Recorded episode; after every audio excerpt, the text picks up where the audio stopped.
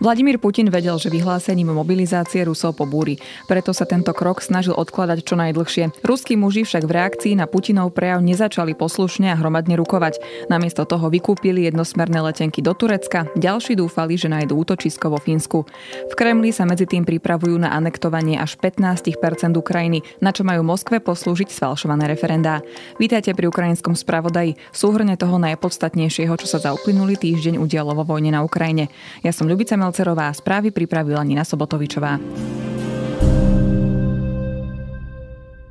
Občania Ruska nie sú schopní preniesť svoju podporu vojny do reality, zdôraznil v rozhovore pre SME český publicista Jiří Just, ktorý žije v Moskve 15 rokov. Tvrdí, že obzvlášť to platí pre Rusov žijúcich vo väčších mestách, v Moskve, Petrohrade, Jekaterinburgu či vo Vladivostoku.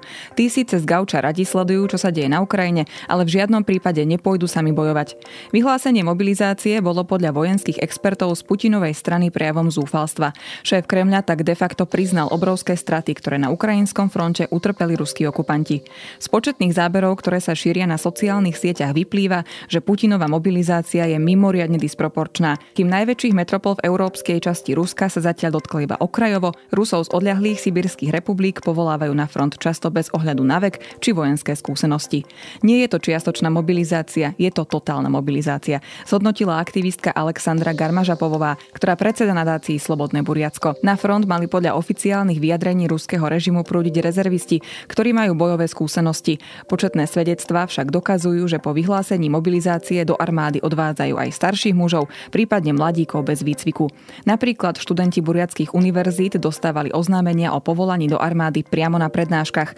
Povolávacie rozkazy v Buriacku dostávali aj mnohí 50 Analytik a odborník na postsovietské Rusko Kamil Galejev zhodnotil, že Putinova mobilizácia pôsobí asymetricky. Zdôraznil, že kým mobilizácia vo veľkých mestách je mierna, v odľahlých niektorých oblastiach ruského vidieka dochádza k totálnej mobilizácii. Z videí je totiž zrejme, že medzi plošne odvádzanými mužmi sú príslušníci etnických menšín a nie etnickí Rusi. Zatiaľ nemáme dostatočné dáta, ale táto mobilizácia môže niesť znaky etnických čistiek, uvádza Galejev. Vyhlásenie mobilizácie vyvolalo naprieč Ruskom vlnu protestov. Na moskovskom bulvári Arbat už v sobotu večer zaznievala výzva do zákopov s Putinom. Takáto otvorená revolta namierená voči šéfovi Kremľa je v Rusku nevýdaná. Putinovmu mobilizačnému výnosu sa odmietajú podriadiť aj Dagestanci, obyvatelia prevažne moslimskej autonómnej republiky na juhu Ruskej federácie. Obyvateľstvo Dagestanu je zložené z desiatok národností, pričom najväčšie zastúpenie majú Avari. Etnických Rusov je v republike len 9%. Práve v Dagestane sa podľa dostupných informácií odohrávajú najväčšie protesty proti Putinovej mobilizácii. Televízia BBC uviedla, že hoci sa vo veľkých ruských mestách uskutočnilo niekoľko protestov proti mobilizácii, pričom len v nedeľu policia zatkla viac ako 700 ľudí, zábery z demonstrácií v Dagestane, kde protestujúci bojujú s políciou, ukazujú zriedkavý prejav násilného odporu voči úradom. Oblasti s veľkým počtom etnických menšín, ako je Dagestan, ale aj Jakutsko a Buriacko na východnej Sibíri, zasiahla mobilizácia obzvlášť tvrdo, uvádzajú Financial Times. To potvrdzuje podozrenia Galejeva a ďalších expertov, že ruská mobilizácia môže vyústiť do etnických čistiek. Hoci Kremeľ tají skutočné ruské straty na fronte, z dostupných dát vyplýva, že práve dagestánske rodiny zasiahla ruská agresia na Ukrajine najtvrdšie a práve tejto republike priniesla najviac mŕtvych. V uplynulých dňoch sa množia aj správy o podpaľačských útokoch na náborové centrá a rôzne iné administratívne budovy v celom Rusku. Na odvodovom úrade na východe Ruska jeden muž v pondelok dokonca zastrelil vojenského komisára komisára a volal pri tom, že odmieta bojovať na Ukrajine. Okrem demonstrácií režim čelí aj masívnemu úteku mužov v bojaschopnom veku z Ruska.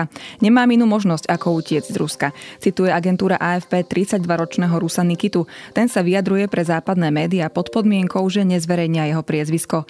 Podobnú podmienku si kladú aj ďalší Rusi, ktorí spolu s ním stoja nedaleko hraničného priechodu Kazbegi Verchný Lars medzi Ruskom a Gruzínskom. Prečo by som pre Boha mal ísť do tej šialenej vojny? Pýta sa mladík a dodáva, nie som krmivo pre kanóny a nie som vrah. Muži, ktorých z Ruska vyhnal strach o to, že skončia na fronte, sú teraz voči Putinovi oveľa kritickejší. Vravia, že sa nechcú nechať zatiahnuť do bratovražednej vojny, ktorú vyhlásil na úplne nelegitímnom základe a mobilizáciu nazývajú poslednou kvapkou.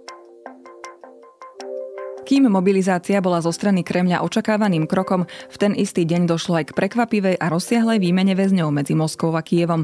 Rusko minulú stredu večer prepustilo približne 215 Ukrajincov, ktorí bránili niekoľko mesiacov prístav Mariupol, kým sa vzdali presilo okupantov. Z ruského zajatia sa podarilo dostať aj 10 cudzincov, ktorí sa rozhodli ako dobrovoľníci vydať do napadnutej krajiny a spolu s ukrajinskými vojakmi čeliť ruskej agresii. Výmenou za oslobodených bojovníkov Kiev vydal Moskve 55 Rusov, ale ale aj prokremeľských Ukrajincov vrátane politika Viktora Medvedčuka. Ten je neraz označovaný ako Putinov kmotor, keďže ruský prezident je krstným otcom jeho céry. Išlo o najväčšiu výmenu vojnových väzňov od vpádu ruských vojsk do Ukrajiny. Dohoda však pobúrila ruských nacionalistov. Medzi oslobodenými Ukrajincami boli totiž aj bojovníci z pluku Azov, vrátane veliteľa pluku Denisa Prokopenka. Práve Azov pritom kremeľská propaganda Rusom predstavovala ako semenište údajného ukrajinského fašizmu. Medzi ruskými nacionalistami vyvolala výmena výmena zajacov pobúrenie. Bývalý ruský spravodajský dôstojník Igor Girkin tento krok označil za akt zrady. Na okupovaných ukrajinských územiach sa od piatka do útorka konali pseudoreferendá o pripojení k Rusku. Kremeň sa takýmto spôsobom snaží anektovať až 15% ukrajinského územia. Krajiny slobodného sveta už avizovali, že v žiadnom prípade neuznajú výsledky z inscenovaných plebiscitov, pri ktorých ľudia hlasovali pod hlavňami samopalov. V niektorých volebných miestnostiach bez dokladu hlasovali muži v maskáčoch, ktorým tvar zakrývali kukly. Nedalo sa tak vylúčiť, že hlasy odovzdali opakovane. V Enerhodare v záporovskej oblasti sa zase okupanti rozhodli poňať referendum referendum ako ústnu anketu, pričom odpovede do volebných hárkov nemohli zaznačiť hlasujúci, ale zapisovali ich vojaci. Ani flagrantné porušovanie volebných princípov však Moskve nebude brániť v tom, aby formálne pristúpila k anexii okupovaných území. K anexii môže dojsť počas niekoľkých dní, podobne ako to bolo v prípade ukrajinského polostrova Krym. Ten Rusko vyhlásilo za svoj len 5 dní potom, čo tam separatisti usporiadali zmanipulované referendum poznačené kremeľskými dezinformáciami. Ani Západ, ani Ukrajina nemôžu zabrániť Putinovi, aby si prisvojil tieto regióny, uvádza agentúra Reuters a zároveň dodáva, že riešením by mohli byť dodávky ďalších moderných zbraní pre Ukrajinu. Západní spojenci Kieva dali po ruskej invázii najavo, že chcú Ukrajincom pomôcť, aby dokázali ruských okupantov poraziť na bojsku.